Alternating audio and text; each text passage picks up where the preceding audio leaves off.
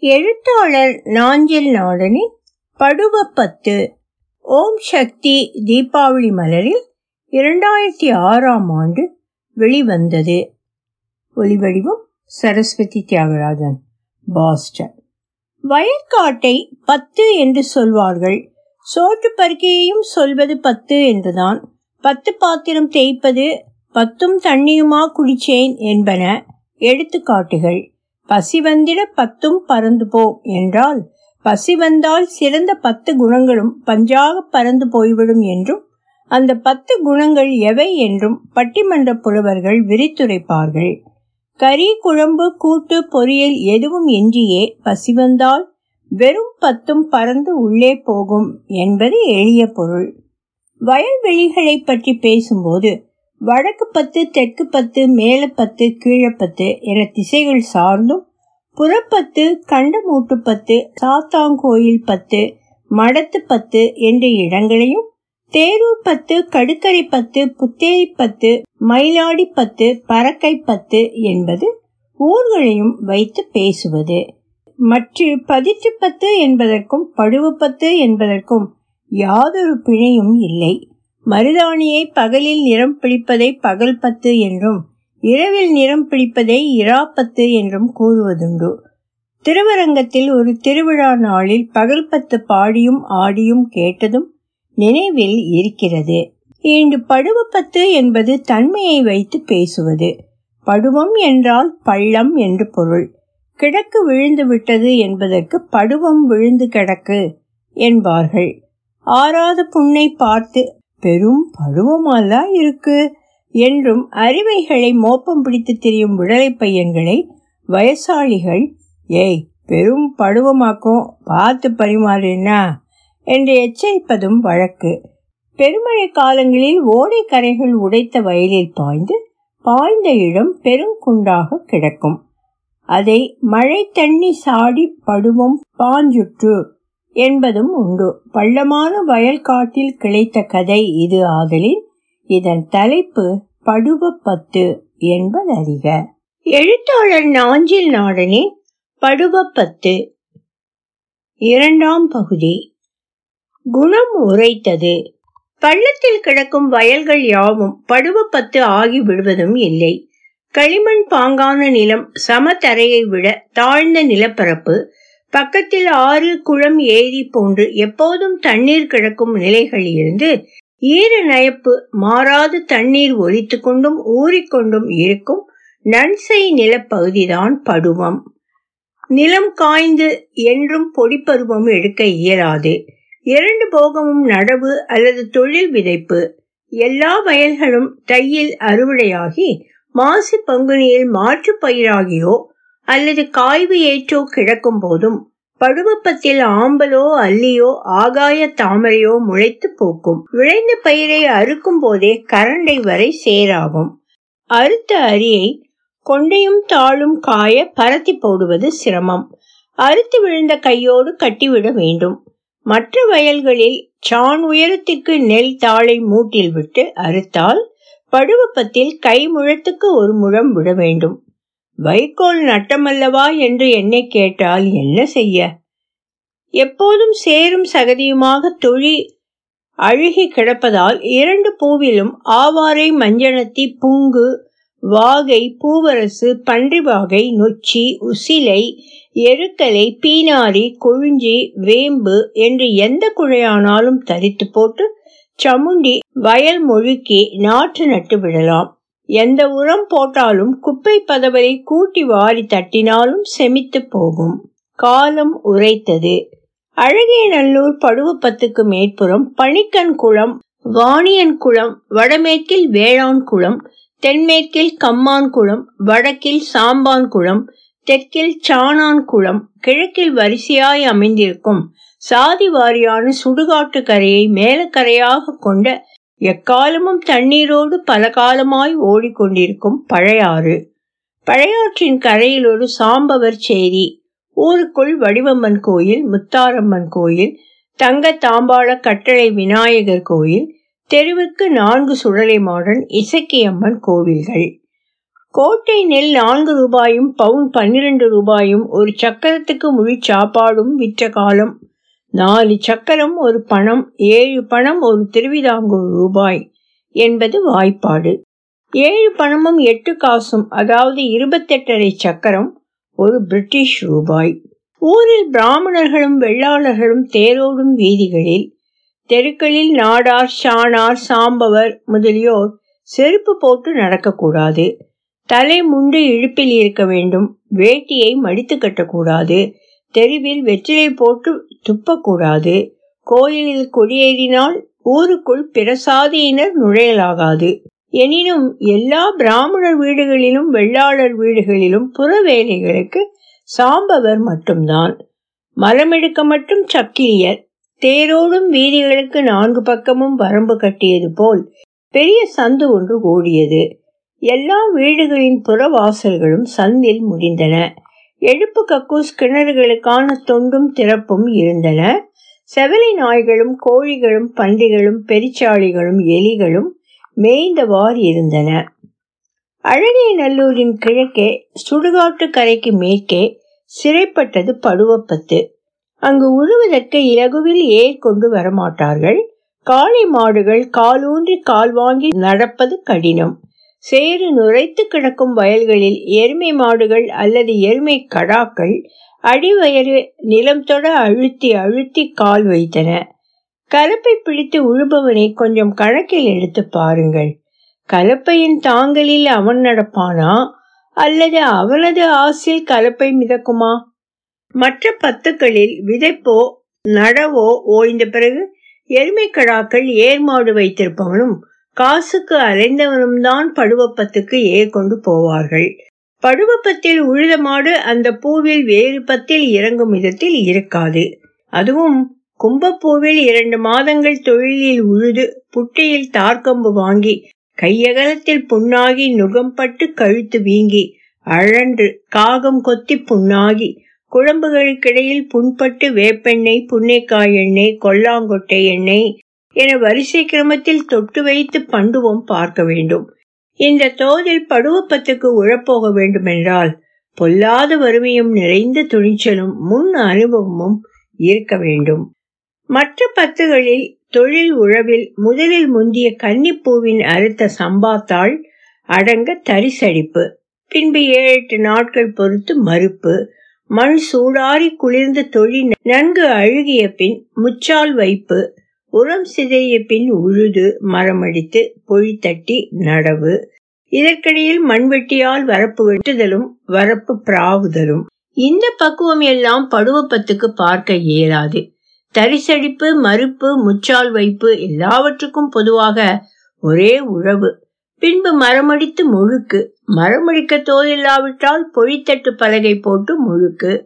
நாற்றுக்கட்டுகளை எண்ணி வீசி சாம்பாத்திகள் தொடைவரை கால் சேற்றில் பூர சவைத்து துப்பிய வெற்றிலை சாறு ரத்தம் போல் சேற்றில் படர வரிந்து கட்டிய கண்டாங்கியும் அள்ளிச்செறிய பங்கொண்டையும் தலையசையும் போது ஆடும் பாம்பழங்களுமாக கால் பறித்து கால் நட்டு நாற்று நடுவார்கள். படுவ பத்து தொடரில் வினை உரைத்தது. மற்ற பத்துகளைப் போலன்றே நாற்றுகளை தள்ளி தள்ளி வைத்து நட்டால் போதும். கருநடவு கப்பும் கவருமாக கரும்பு மூடுகள் போல கரும்பச்சை வீசி கிளம்பி வரும். கருகருவென வண்டல் பாய்ந்த நிலங்கள் சம்பா பயிரானாலும் வாசருமிண்டானாலும் கருநடவு ஏறியதும் அறை வைக்கும். குருத்தடித்து குருத்தடித்து கதிராகும் பூக்கும் கதிர் முற்றி சாயும். பிற பத்துகளில் நெற்புலி மேனி கண்டால் படுவப்பத்தில் இரண்டு மேனிக்கு குறையாது. எலி வெட்டு குலமறுக்காமல் இருந்தால் போதும். படுவப்பத்து சின்ன பத்து தான் பெரும்பாலும் அழகிய நல்லூர் ஐயர்களுக்கு சொந்தமான நிலங்கள் பிள்ளைமாருக்கு கோட்டாற்று கம்போளத்தில் பாத்திரக்கடையோ பல வெஞ்சனக்கடையோ அரிசி கடையோ இருந்தன. பெரும்பாலோர் இந்த கடைகளில் கணக்கு எழுதினார்கள். சாமான் நிறுத்தனர் பொட்டலம் அடித்தனர் சாக்கு தைத்தனர் பாரம் இறக்கவோ ஏற்றவோ செய்தார்கள். சாமி என்று அழைக்கப்பட்ட நில உடைமையாளரான ஐயர்கள் குழைப்பிழித்து வரப்பில் நின்று மேற்பார்வை செய்தனர். இரச்சகுளம் தாழக்குடி பூதப்பாண்டி புறவுகளில் சில ஐயர்கள் ஏர் மாடுகளின் பின்னால் தொந்தி அசைய நடப்பதையும் பார்க்க முடியும். காய்த்து போன உழவாளிகளுக்கே கூட படுவப்பத்து பெரிய சவால்.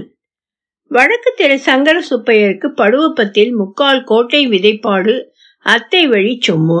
தேரோடும் வீதியில் பத்தடி அகலமும் நூற்றி இருபது அடி நீளமும் கொண்ட இரண்டரை சென்ட் மனையில் முன்னும் பின்னும் மாத்திரம் சன்னல்கள் கொண்ட நீளமான வீடு அகத்துக்காரி சீதனம்.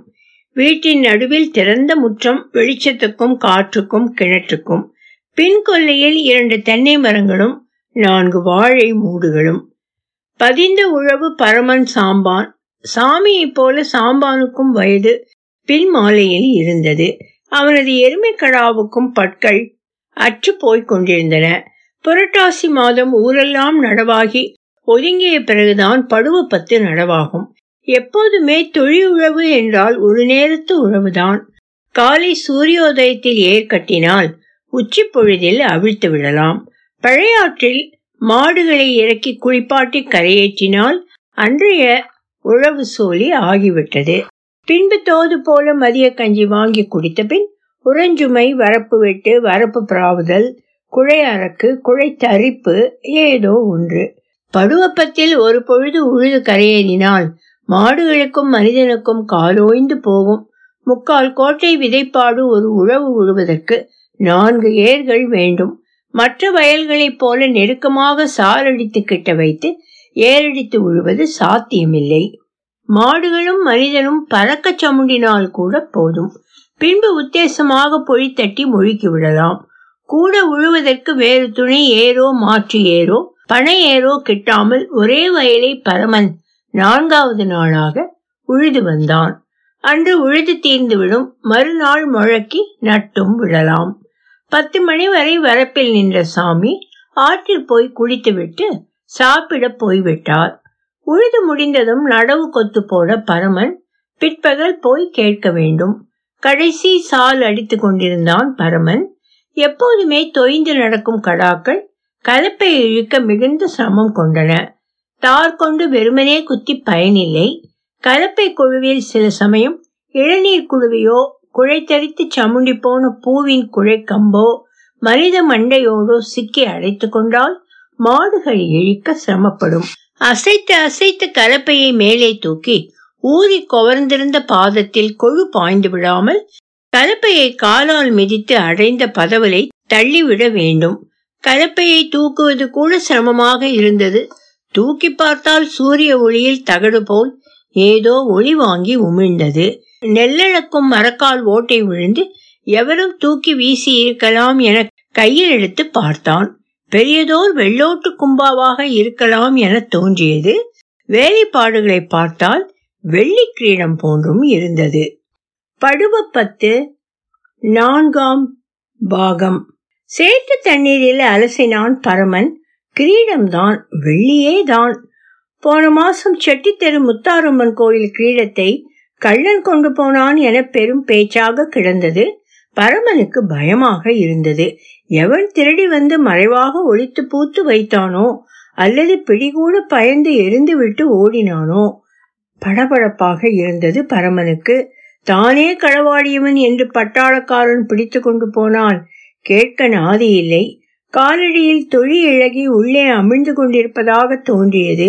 அதிக நேரம் ஏர் சுணங்கி நின்றால் இரண்டு வயல் தாண்டி ஏரடிக்கும் இருளாண்டி கூவி கேட்பான். என்ன செய்வதென்று ஒரு பிடியும் கிடைக்கவில்லை பரமனுக்கு. எதற்கும் ஆலோசித்துத்தான் தீர்மானிக்க வேண்டும். ஈசான மூலையில் அடையாளம் வைத்து உலோகம் வெளியே தெரியா வண்ணம் கையால் தொழிக்குள் பூத்து வைத்துவிட்டு உழவு சோழியை முடித்தான். வழக்கம்போல் கருமத்த மாட்டு கிடாக்களை குளிப்பாட்டி கரையேற்றி தொழுவில் கட்டி வைக்கோல் பிடுங்கி வைத்து இனிமேல் அந்த பூவில் உழவு இல்லை என்பதால் கலப்பை நுகம் உழவு கம்பு எல்லாம் கழுவி தொழுவத்தில் சாய்த்துவிட்டு படிப்புறையில் உட்கார்ந்து பசுமார்க் சுருட்டு ஒன்றின் பாதியை காதோரத்தில் இருந்து எடுத்து பற்ற வைத்தான். காலையில் பத்தும் தண்ணிமாக குடித்துவிட்டு போனது. சுருட்டின் கனிந்த கங்கு போன்று வயிற்றினுள் பொதிந்து கிடந்து கனன்றன செந்நிற கங்குகள். இனி பாத்திரம் எடுத்துக்கொண்டு போனால் சாமி வீட்டில் பழையதும் பழைய கறியும் தருவார்கள். மதியத்துக்கு பரமனுக்கும் பரமனுக்கும் முப்புடாதிக்கும் அதுதான் ஆகாரம். இரவு ஒருவேளை விளக்கு வைத்த பின்பே உலை ஏற்றுவது. கஞ்சி வேண்ட நான் போட்டா? என்றாள் முப்புடாதி.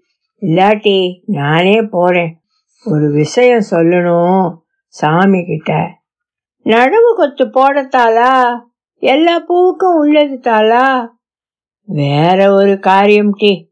பரமன் குரலை தாழ்த்தி கொண்டு சொல்ல சொல்ல முப்புடாதி முகத்தில் திகில் ரேகையொன்று பரவி ஓடியது. விதி உரைத்தது. அவரவர் கற்பனை போல் வெளியீட்டு வசதிகள் சார்ந்து முற்போக்கு கொள்கைகள் விதிப்படி வாசிப்பு சுதந்திரம் தந்து கீழ்கண்டவற்றுக்குள் எந்த முடிவை பொருத்தி கொண்டாலும் இந்த கதாசிரியனுக்கு அதில் முரணோ பகையோ இல்லை. இந்த முடிவுகளுக்கும் புறம்பான முடிவுகளும் சாத்தியமே.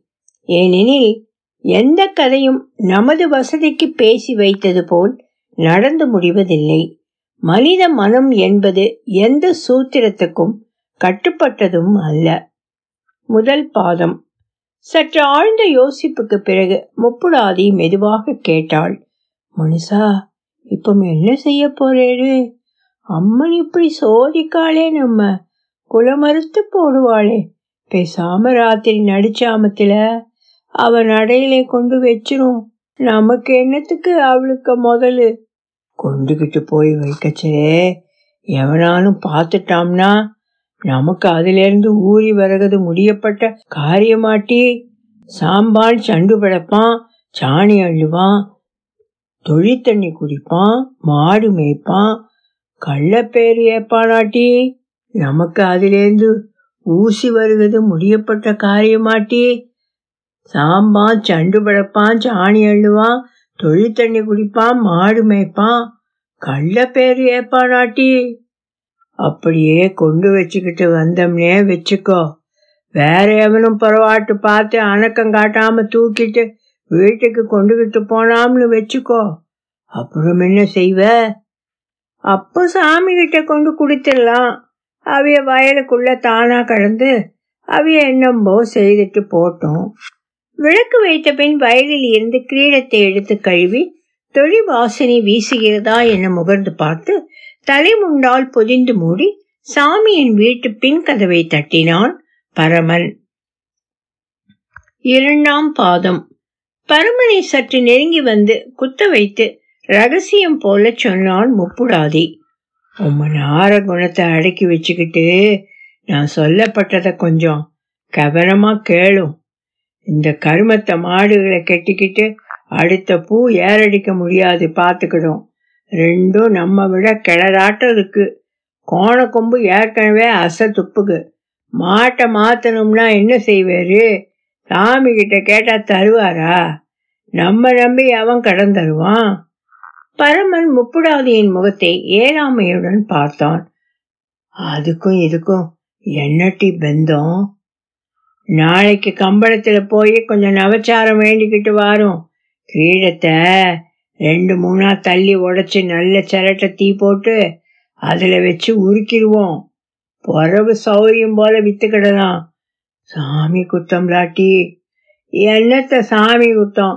அந்த சாமியை நீருக்கிட்ட போய் பார்த்திருக்கேரா அவ முகம் எப்படி இருக்கும்னு தெரியுமா? அவளுக்கு நீரும் நானும் பண்ணியும் கருமத்தை மாடும் ஒன்று தான் நீ என்னட்டி சொல்லுகே?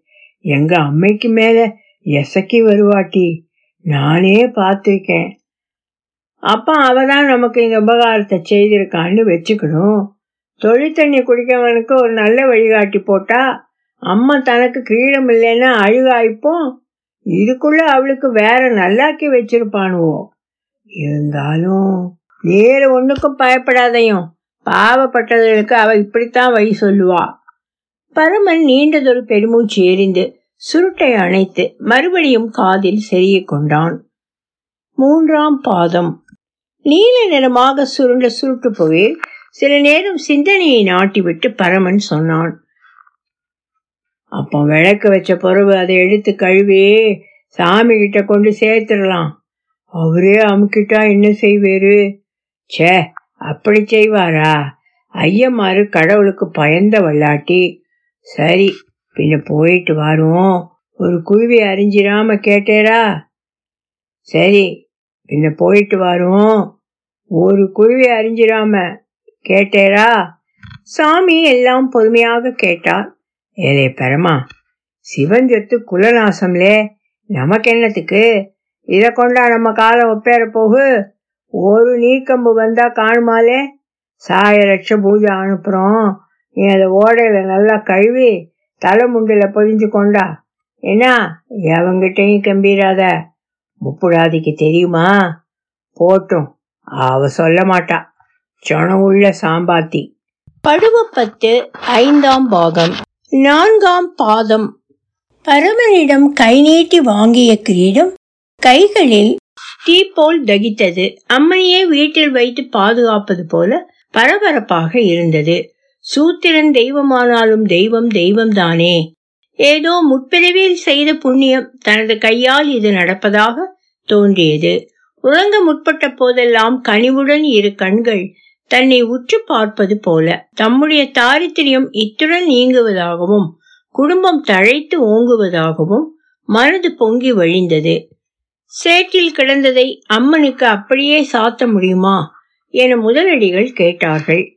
புரட்டாசி மாதம் கடைசி செவ்வாய் அம்மனுக்கு உகந்த நாள். அம்மனுக்கும் கிரீடத்துக்கும் தனி பூசைகள் மங்கள நீராட்டு நல்லெண்ணெய் களபம் சந்தனம் தேன் பால் தயிர் இளநீர் பன்னீர் நன்னீர். அர்த்தசாம பூசையில் அம்மன் மறுபடியும் மகுடம் புனைந்து நின்றாள். கோயிலுக்குள்ளும் வெளியும் இருசன கூட்டம் வெள்ளாளத்தெரு செட்டிய தெரு ஆச்சாரிமார் தெரு. அவ முதல்ல யாரும் களை வாங்க முடியுமா? எப்படி போச்சோ அப்படியே வந்துட்டு பார்த்தேடா. துடியான தெய்வம்லா தீம்பு நினைச்சாலே கொலக்கேடுலா ஐயமா இருக்கு நம்ம அம்மன்னா கொஞ்சம் இலக்காரம் பார்த்துக்கிடுங்கோ. எப்படி அவளே கையினாலே கொண்டாந்து சேர்த்தா பார்த்தேளா புட்டமுது வடை சுண்டல் பிரசாதங்கள் வாங்கி மக்கள் கலைந்து கொண்டிருந்தனர். கழுத்தில் போட்ட மாலையை கழற்றி இடது கையில் மடித்து போட்டு வலது கையில் பிடித்து மடக்கிய வாழை தும்பிலையில் பூசும் பிரசாதங்கள் மட்டும் வாங்கிக் கொண்டு சங்கர சுப்பையர் பெருமிதத்துடன் வீட்டுக்கு நடந்தார். நல்ல வேளை பரமன் வெளியில் சொல்லவில்லை என்று நினைத்து கொண்டார். ஐந்தாம் பாதம். கோயில் முதலடிகளிடம் வீட்டு நடையில் தன்னையும் நிற்க வைத்து சாமி கிரீடத்தை கொடுத்தது பரமனுக்கு பெருமையாக இருந்தது. சாம்பவர் குடியிலும் பிராமண குடியிலும் வெள்ளாள குடியிலும் அவன் மதிப்பு ஏறி உயர்ந்திருந்தது. அம்மனுக்கு கிரீடம் சாத்தும் அன்று ஒப்பிடாதியுடன் போயிருந்தான். பூசை முடிந்து பிரசாதம் வாங்கி திரும்பும் கூட்டம். நெற்றிகளில் களபம் குங்குமம் திருநீரு கையில் வாழை இலை துண்டில் வேட்டி மடிப்பில் தலைமுண்டில் கண்டாங்கி மடியில் வாங்கிய வடை சுண்டல் புட்டமுது. கோயில் முகப்புக்கு வெளியே பலித்தூணை தாண்டி அகண்ட தூரத்தில் சிறியதோ சாம்பவர் சன கூட்டம். கோயில் சிறப்புக்கு நெய் துளசி கட்டு கமுகம்பூ செந்தாழம்பூ குழந்த முறைக்கார சாம்பாக்கமார் கூட்டத்தில் பரமனும் முப்பிடாதையும் நின்றிருந்தனர். பூசாரி கடைசியில் வெளியே வந்துதான் கைதொடாமல் அவர்களுக்கு பிரசாதம் தர வேண்டும். பரமன் கண்களை இடுக்கிக் கொண்டு பார்த்தான். கண்ணுக்கு சரியா சூச்சமில்லே. சூச்சம் இருந்த காலத்திலும் தெரியவா செய்து. தூரத்தில் நின்றிருந்தாள் முத்தாரம்மன். மாலைகள் கிடப்பது தெரிந்தது முகம் தெரிய காணோம். முகம் தெரிந்தால் அல்லவா சூரிய கிரீடம் தெரிவதற்கு? அம்மன் சன்னதியில் தொங்கிய விளக்கொன்றின் சுடர் தெரிந்தது நெடுந்தொலைவில் தெரிவது போல. படுவ பத்து முற்றிற்று. ஒலி வடிவம் சரஸ்வதி தியாகராஜன் பாஸ்டன்.